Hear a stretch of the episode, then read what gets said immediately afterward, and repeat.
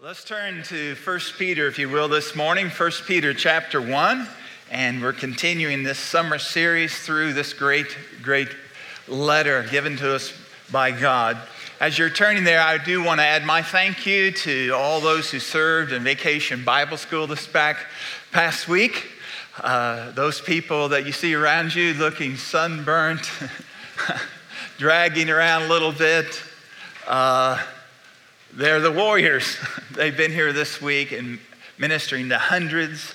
And I want to thank all who gave their time and efforts for that outreach, especially thank Sondra Griffith and Sonny Evans leading that children's ministry. A wonderful week. You know, I was just blessed on Friday evening as a couple of the children made sure their parents brought them to me, and they wanted to tell me how they've accepted Jesus as their Savior this week. I want to tell you, that was the highlight of my entire week. So we're grateful for those who served and how the Lord worked. 1 Peter, if you're using the Bible provided for you there, it's page 1014, is the focus of our summer series. And we are looking forward to continuing a journey through this great letter, these summer Sundays. Now, as we begin this morning, I want to ask you a question. I want to ask you if you know anyone that you actually try to never ask them how they're doing. Because they will tell you, all right? You know, don't look around when I ask you that, okay? Don't just look right up here. Some of us need to work on that. Some of us need to work on a little more positive attitude. I heard about one man who was so depressed, he depressed himself. And his friends, he had a couple of friends who loved him in spite of it, and they decided they were going to do something for him and try to get him to see a brighter side of life, and so they decided to take him duck hunting. Thought that would cheer him up.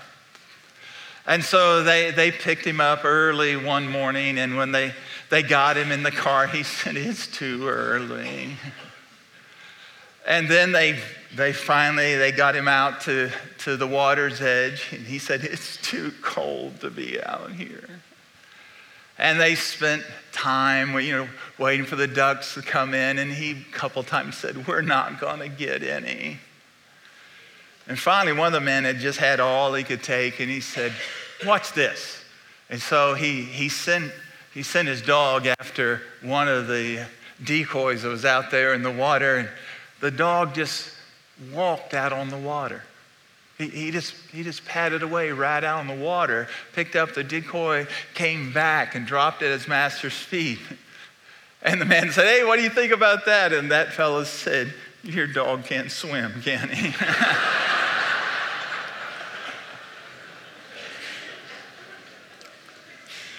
Aren't you encouraged by positive people? We're encouraged by positive people. Almost a year ago, I asked someone how I was doing, and there's all kinds of answers people give, but he gave an answer that I laughed a little when I heard it, but I took it to heart. I said, "How are you doing?" And he said, "I'm living the dream. I'm living the dream." And I knew everything wasn't going just great for him, but his attitude was sincere. He said, "I'm living the dream." And I started to think about that.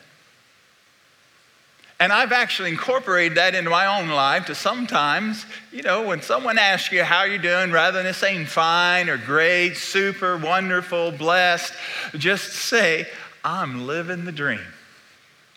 I'm living the dream." And I want you to know, if you are a follower of Jesus Christ, the Bible says that you are an exile. Bible says that home is not here for you. Bible says that you're not going to fit in. The Bible says, because of that, you're living the dream. You have an incredible dream that the Lord has given you to live out. Or we could actually say, as we're going to see this morning in our text, that when we live as beloved exiles, and we are beloved, and we are exiles, home is not here, that the life that we have to live is an excellent life. It's an excellent life. And all of us are living the dreams, plural. We're living the dreams. Now here's what Peter has to say to us, as he said to those first century Christians about living the dreams. Look at verse 10, beginning of chapter 1. Peter's talking about the great salvation of these beloved exiles. And he says, concerning this salvation, the prophets who prophesied about the grace that was to be yours searched and inquired carefully, inquiring what person or time the Spirit of Christ that was in them was indicating when he predicted the sufferings of Christ and the subsequent glories. It was revealed to them that they were not serving themselves, but you, in the things that we have now been announced to you, through those who've preached the good news to you by the Holy Spirit sent from heaven, things into which the angels long to look. Therefore, preparing your minds for action and being sober-minded, set your hope fully on the grace that will be brought to you at the revelation of Jesus Christ. As obedient children, do not be conformed to the passions of your former ignorance, but as he who called you is holy, you also be holy in all your conduct, since it is written, you shall be holy, for I am holy. Now, yes, as followers of Jesus, we are exiles, but we're beloved exiles. And as beloved exiles, not quite fitting in here in this world, home is not here, but being people of God, belonging to the family of God, we are, in amazing ways, living the dreams that went before for the people of God. Now, I want you to notice here that Peter is saying that as exiles, we are people about whom there has been from centuries past gospel prophecies. Gospel prophecies. We are people who are part of gospel prophecies. Did you notice that? Look at verse 10. He makes an amazing statement. These are very interesting, radical things that Peter says. He says, concerning this salvation, the prophets who prophesied about the grace that was to be yours searched and inquired carefully, inquiring what person or time the Spirit of Christ in them was indicating when he predicted the sufferings of Christ and the subsequent glories. Now, these are amazing, unique verses. You see, He is desiring these believers. He's desiring these believers for whom salvation is so new and so radical. Peter is desiring them to see that their salvation is really ancient. He takes it all the way back to the ancient prophecies, that the message of the gospel was the focus of the prophets. And did you know here, notice here, he said that there are three things about the prophets that he shares. Three things about these prophets who saw dimly the message of Jesus and what was to happen to people because of Jesus. He says about the prophets that the prophets sought to understand. And then he says that the prophets had some things hidden from them. They didn't understand. And then he says there were some things that these prophets did understand. Now, notice Peter says the prophets sought to understand what was being revealed to them. Verse 10 says they searched for these things. It says they searched and inquired carefully. That's interesting. That word to search and the word inquire is also, those are terms that were used of miners who were drilling for gold. They're digging for gold and they're searching diligently. And so these prophets, Peter says, were searching diligently into what the Spirit of Christ was revealing to them. Now, isn't that interesting?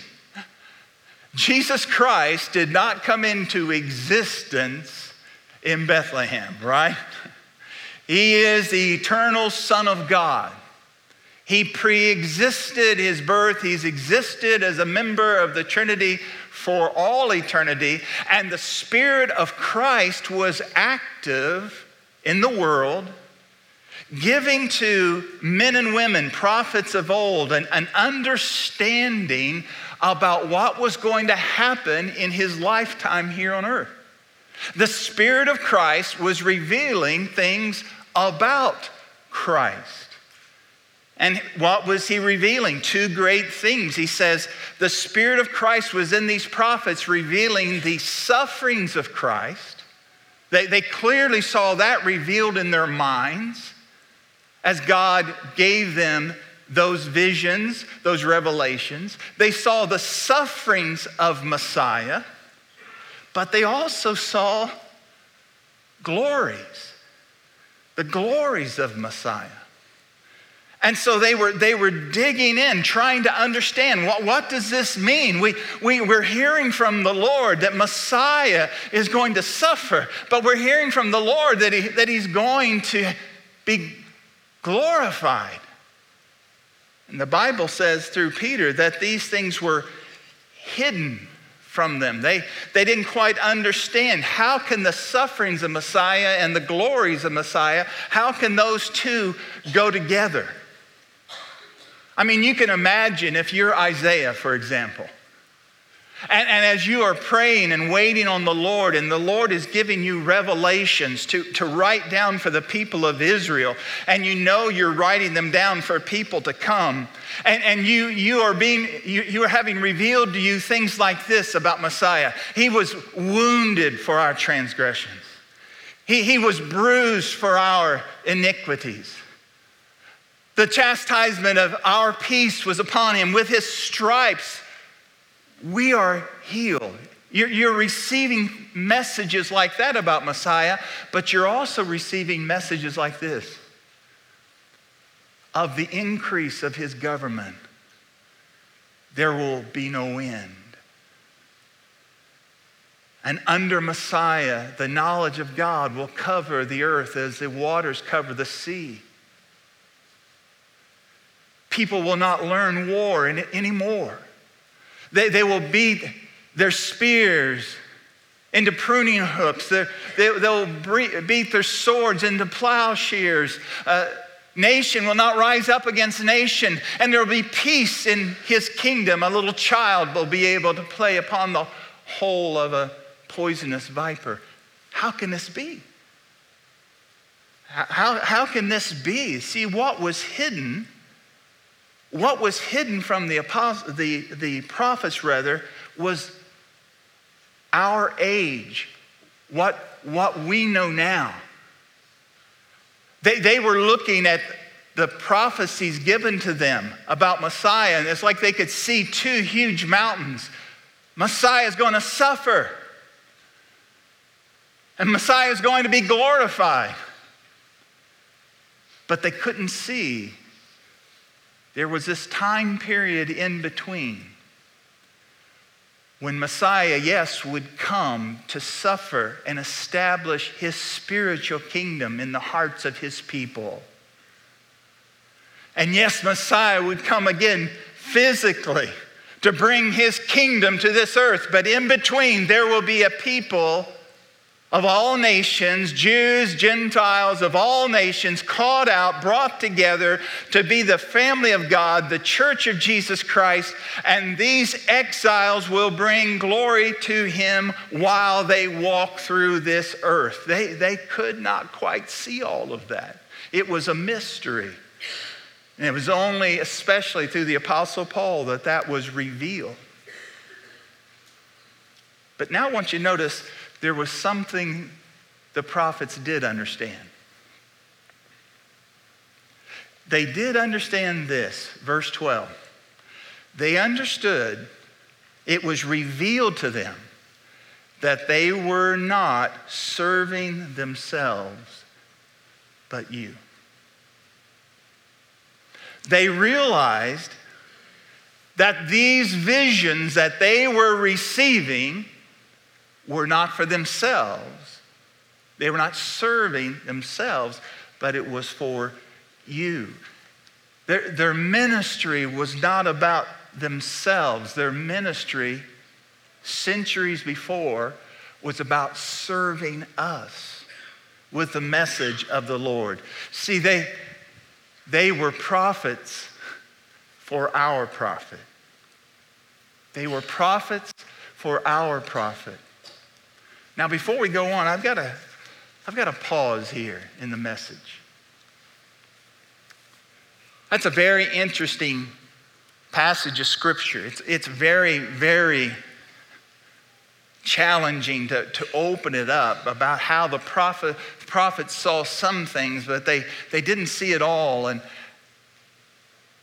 how they inquired, but didn't quite understand. But what I want you to focus on is what they did understand and what they were willing to do. Here's a couple of questions I would ask you, and I would ask you maybe write them down, even think about them this week. First question is this: can you identify with the prophets and their diligence to search the Word of God?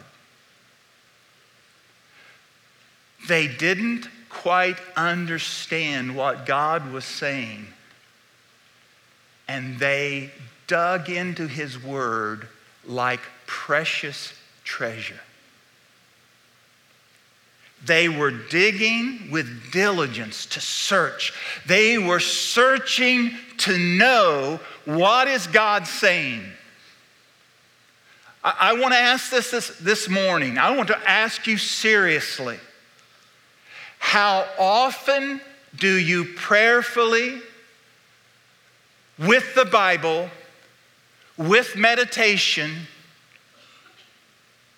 earnestly search to know what God is saying to you?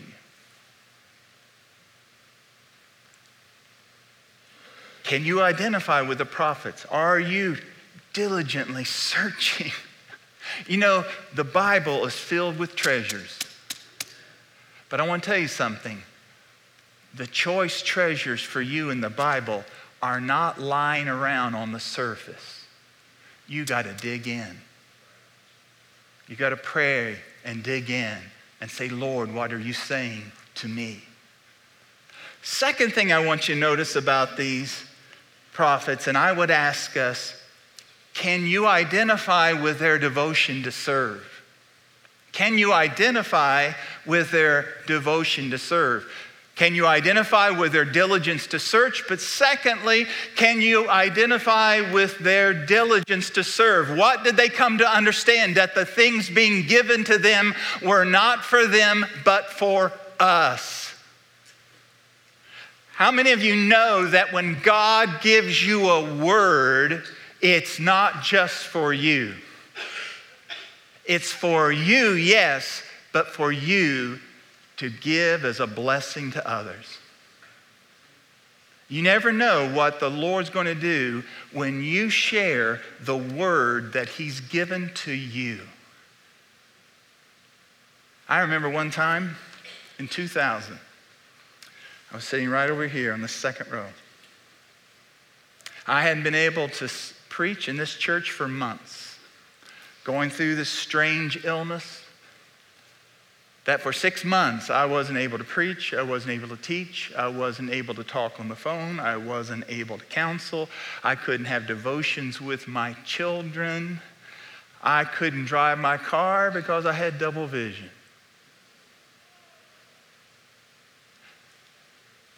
And I didn't want to come to church. Hardest thing to do was to come to church and have hundreds of people ask you how you're doing. And then you, as their pastor, lie to them right there in church. It was hard. Hard to come to church. See the church growing, offerings going up, people blessed, and you can't say a word. Honestly, that was a blessing to know it was that this was a strong congregation. But I want to tell you what happened one day. We were singing. Brother back here came down this aisle, middle of the song. He put his hand on my shoulder. He said, I have something to tell you. I don't even know why I'm telling you. This would be the least likely person you'd ever imagine to do this.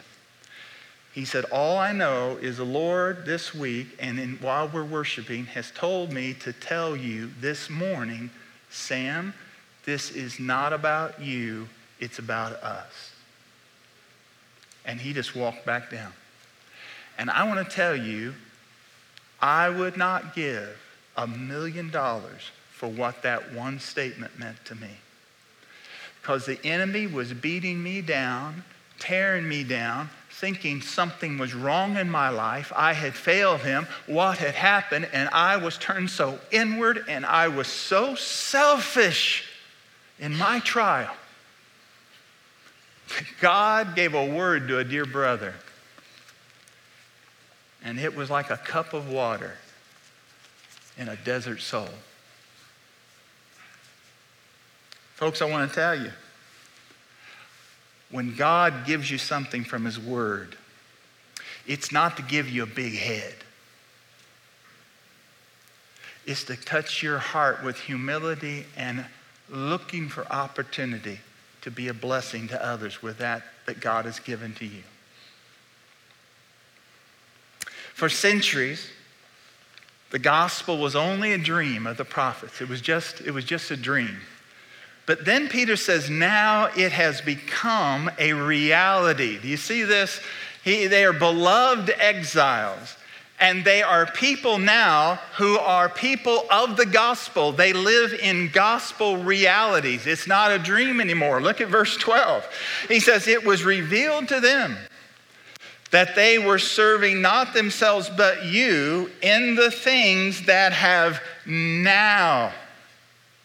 Circle that. The things that have now been announced to you through those who preach the good news to you by the Holy Spirit sent from heaven, things into which the angels long to look. Gospel dreams, gospel realities in these people now. The gospel is, it's a message. What's the reality? It's a message of good news. Peter says, this has been revealed to you, the preached message of good news. How many of you know the gospel is good news to people far from God? It's good news. It's not a message to beat us down. It's good news. It's reality of a love of sinners by a holy God sacrificing his son. This gospel message, he says, it's being proclaimed, it's being shared. The Holy Spirit is working through those who've shared the good news with you. Speaking of those who are the preachers in particular, he says, they have come and they have announced to you the good news, which has brought you into saving grace with Christ. It's a message that we have to proclaim, because the message of the gospel, notice this third thing about the gospel, it's empowered by the Holy Spirit. Do you see that? He says, these things are for you. They've been announced to you through those who preach the news, good news to you, by the Holy Spirit sent from heaven. Friends, the great witness of the gospel is not you or me. The great witness of the gospel is the Holy Spirit, who has been sent to testify of Jesus. And when you are sharing a word of the good news, you are sharing your hope in Christ. When you are sharing the message of the gospel in any way that you share it, the Holy Spirit has been sent to empower that message and change people's lives. Peter knew something about the Holy Spirit sent from heaven, didn't he? He was in that prayer meeting when the Holy Spirit came on the 120. He was there when the sound of the mighty wind and the flames of fire, and he was there when he stood and began to speak to the multitudes, and he was there when the thousands were converted. He knew the amazing power of the Holy Spirit, and he says, this Spirit has come to you, who are also sharing this amazing grace. This gospel's amazing grace, and you know how amazing the gospel is? Let me tell you how amazing the gospel is. It amazes the angels. Did you notice that? Into these things which the angels long to look. You know, only other time that's used in the Bible, that verb, you know the only other time it's used? It's used to describe Peter and John running to the tomb of Jesus. And it says, they peered in. Now, Peter, he went on in. But they peered into the empty tomb, trying to understand what this means. And here he's saying the angels are amazed by salvation. The angels in heaven can't wrap their minds around it. They can't understand how the Lord could love such people as us. They can't begin to comprehend how God himself would leave his throne and come. Can you imagine the angels when they saw their Lord nailed to a cross? What does this mean? How is it possible? And these angels seeing their Lord dead, rising from the dead, and now sending out people around the world, they're amazed by it. They can't understand it. It's beyond them. We are told the angels rejoice in our salvation, right? The Bible says there is joy in the presence of the angels over one sinner who repents. The angels can rejoice in our salvation, but the angels can never understand the joy of our salvation. They've never known what it means to be lost and to be redeemed. They never know what it means to have been a slave of sin and become a child of God. They can't understand it. They try to look into it, but it's beyond them. Just this week, I was looking at an old black and white video of Billy Graham preaching in the 1957 New York Crusade. Amazing work of the Lord that happened there for weeks. Powerful, powerful preaching that God gave to him. Thousands and thousands converted. But while I was watching this video, before he got up to preach, here came George Beverly Shea. You know him? He's now with the Lord. I think he lived to be about 400, but he's now with the Lord. And he walked up there in that baritone voice, and there he is in Madison Square Gardens, and he begins to sing. And this is what he sang. Holy, holy is what the angels sing. And I expect to help them make the courts of heaven ring. But when I sing redemption's story, the angels cannot sing, because angels have never known the joy that my salvation brings. Mysteries of the gospel, but the realities, amazing grace, it's amazing, but it's real. And that leads to gospel responsibilities. And this is what I want to leave you with this morning, and we will pick this up as we begin next Sunday. But notice, he says with these realities comes great responsibilities. Dreams that become realities bring responsibilities.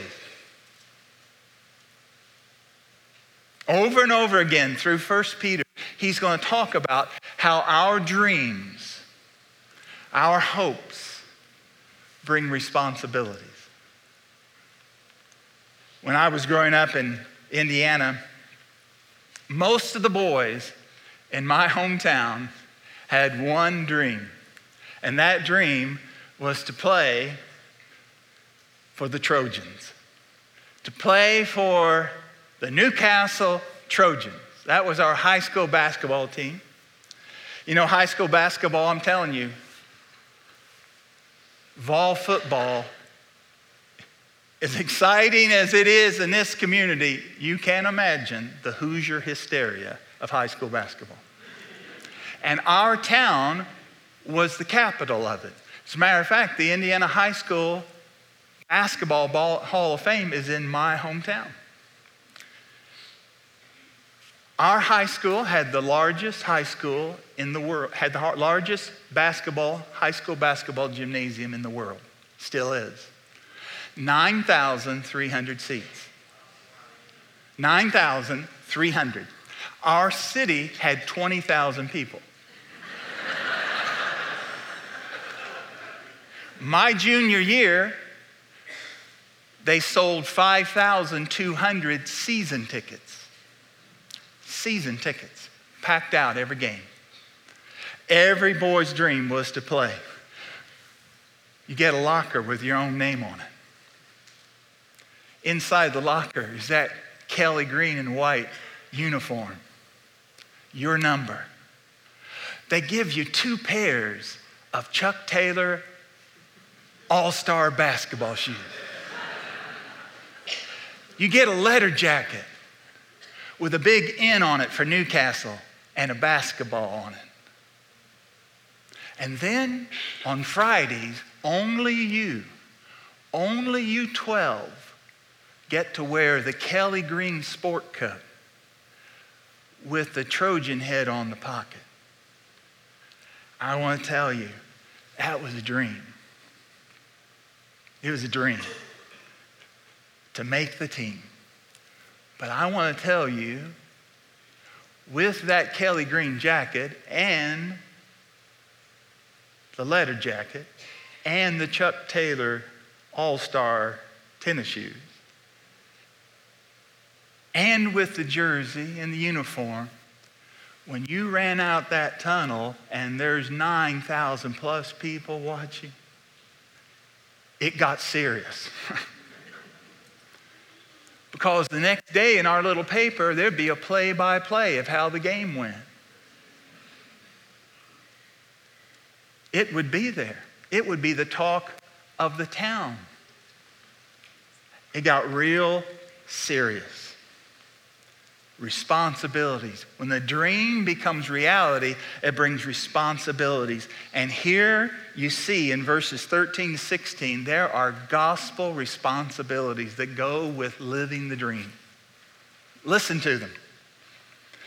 Therefore, preparing your minds for action, being sober-minded, set your hope fully on the grace that will be brought to you at the revelation of Jesus Christ. As obedient children, do not be conformed to the passions of your former ignorance, but as he who called you is holy, you also be holy in all your conduct, since it is written, you be holy, for I am holy. There's gospel responsibilities for us who know Jesus. What are those gospel responsibilities to us who know the dream? The first one is get ready. Get ready. Verse 13 says, therefore, prepare your minds for action. Literally means to gird up your minds. In those days, people would wear a robe. Men would wear a robe. And when they had to get ready for work, they'd take the bottom of that robe and stick it in their leather belt so that they could work with greater freedom. We might say today, take off your coat. Roll up the sleeves of your mind. Get your mind right. Get serious. This is an incredible privilege to be a Christian, but it's serious business, right? Get ready. Then Peter, in a way, says, get set. Get set. Verse 13, he says, therefore, prepare your minds for the action and being sober-minded, serious-minded, set your hope fully on the grace that will be brought to you at the revelation of Jesus Christ. What does that mean? Fix your gaze on the finish line. Fix your gaze on the end of your life. Fix your gaze on the end of the race when you will experience the ultimate grace, that is the revealing of Jesus Christ. Set your mind on that. Get serious about your life and the end of your life and appearing before Jesus and Jesus appearing before you. Get ready. Get set. And then stop. Get ready, get set, stop. Stop the old patterns. Stop the old patterns. Verse 14, as obedient children, do not be conformed. Literally, stop conforming yourself to the passions of your former ignorance. Remember who you are. Obedient children, remember whose child you are. Remember who you are in him and stop conforming yourself. That's the second time that's used in the Bible. The only other time was by Paul, who said what? Stop being conformed to this world, but being transformed by the renewing of your mind. Romans 12:2. Here he's saying, stop trying to fit in. That's what it means. Some of us here wearing yourself out because you're trying to fit in. If you are an exile, guess what? You're not going to fit in. You're not supposed to fit in.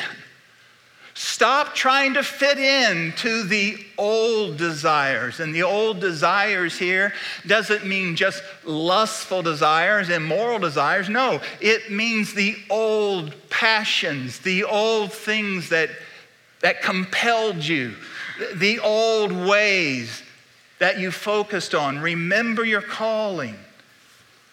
Remember who you are. Remember whose you are. Get ready, get set, stop, then go. Go. Go for God. But as he who called you is holy, you also be holy in all your conduct, since it is written, you shall be holy, for I am holy. What are we called to pursue? We're called to pursue holiness. Holiness means to be different, to be set apart. And we are different. We're to be different because the one who has called us to himself is different. How many of you know there is no one like our God? There's no one like him. He is holy. He's totally different, totally set apart. And so he says, as he who has called you is holy, you are his children. Now you pursue holiness. For your Father, the one who called you, is holy. Be different. You're exiles. Home is not here. Pursue holiness. When we talk about pursuing holiness, a lot of people think this. Well, what do I have to give up? I know. I got to be holy. So what have I got to give up? Let's get the list out. Stop doing this, stop doing that, stop doing this, stop doing that. Really not have any fun. We'll get to heaven. I guess that'll be okay. How wrong is that? You see, remember your calling. Your calling, listen, brothers and sisters, your calling is not to something. Your calling is to someone. If you're a Christian, let me tell you what happened to you one day. Jesus Christ, by his Spirit, came to you and said, "Come, follow me." That's what happened. You may not have understood that was what was happening. For you, it might have been vacation Bible school, or it might have been your mom and dad having devotions with you. It could have been a Sunday school class. It could have been some literature you read. You don't remember those exact situations, but I want to tell you, it was Jesus by his Spirit who said to you, "Come, follow me." So what is your calling, Christian? Your calling is not to stop doing some stuff so God won't be mad at you and you'll get to heaven someday. That's not your calling. Your calling's not to something. Your calling is to someone. It's to follow Jesus and to be with Jesus. The Bible says Jesus chose 12 disciples that they might be with him, and he might send them out to proclaim the gospel. The reason some of us here are miserable is because you think being a Christian is things that you don't get to do and things that you have to do. And that's not what it means to be a Christian. To be a Christian is to be called to be with Jesus. So the question is, how do you get with Jesus? How do you get with him? It's spending time in his presence. It's in prayer. It's in his word. It's listening to his Spirit. It's gathering in times like this, that we are with Jesus. We're called to be with Jesus, and then he sends us out. But now here's where I'm going, folks. Listen to me. Holiness is not something you work up. It's something Jesus works out as you treasure him above all other things. As he is your treasure, as you follow him, then he is changing you, making you more like himself, and he becomes sweeter and more valuable, and the ways of the world and the priorities of the world become less and less important. I love the story of Moses. Moses was called up to Mount Sinai. He was called to go up there and be in the presence of God. thunder and lightning and shaking. And Moses walked up into that dark cloud. Wow. But while he was up there, scared out of his mind, the Lord began to show him his glory. And he began to pray in God's presence, Lord, show me your glory. Reveal yourself to me. And God said to him, I can't show you my face. Nobody can see me really and live. But I will give you a glimpse. Just a little glimpse. And the Bible says God walked in front of Moses and proclaimed his name. He began to reveal himself to Moses as Moses was up on that mountain. And then Moses came down and he had the 10 commandments with him. Yes. But when the people saw him, what happened? They couldn't stand to look at him because his face was shining so much. And they said, we can't look at you, Moses. You got to put a veil on. You got to put something on your face. And then I love what the Bible says. Listen carefully. It says, Moses did not know his face was shining. Moses didn't come from the presence of God saying, look at this. Suntan. I mean real suntan. Look at this. Or listen. You won't believe what God gave me and what he revealed to me. Oh, do I know some stuff? No. He came out of the presence of God with the glory of God on him, and he didn't even recognize it. You see, here's what God does with people who will spend time with him, who will draw near to him and pray to him and open his word and call upon him. People who will choose to be with him. Here's what God does. God inspires them and he illuminates them, but he doesn't inflate them. You see, God specializes in illuminating and not inflating. What we need, what this world needs,